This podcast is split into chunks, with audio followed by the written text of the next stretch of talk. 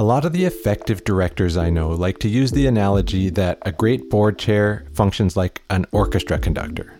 Okay, so an orchestra conductor needs to have a deep familiarity of the piece of music and each musician's part in it, and also to impose an element of their own interpretation in terms of tempo, dynamics, cadence, and so on. I guess I can kind of see why I'd want those characteristics in a board chair.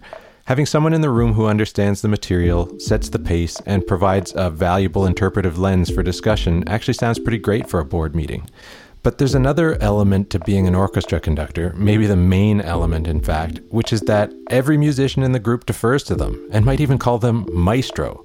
And the conductor is up at the front and center of the stage on a pedestal for the entire audience to see, giving them an opportunity and maybe temptation to outshine not just the individual musicians, but the entire orchestra. Maybe the analogy of a board being an orchestra is better than the chair being the conductor a group of diverse and talented people whose objective is to work together to serve the overall expression of the music.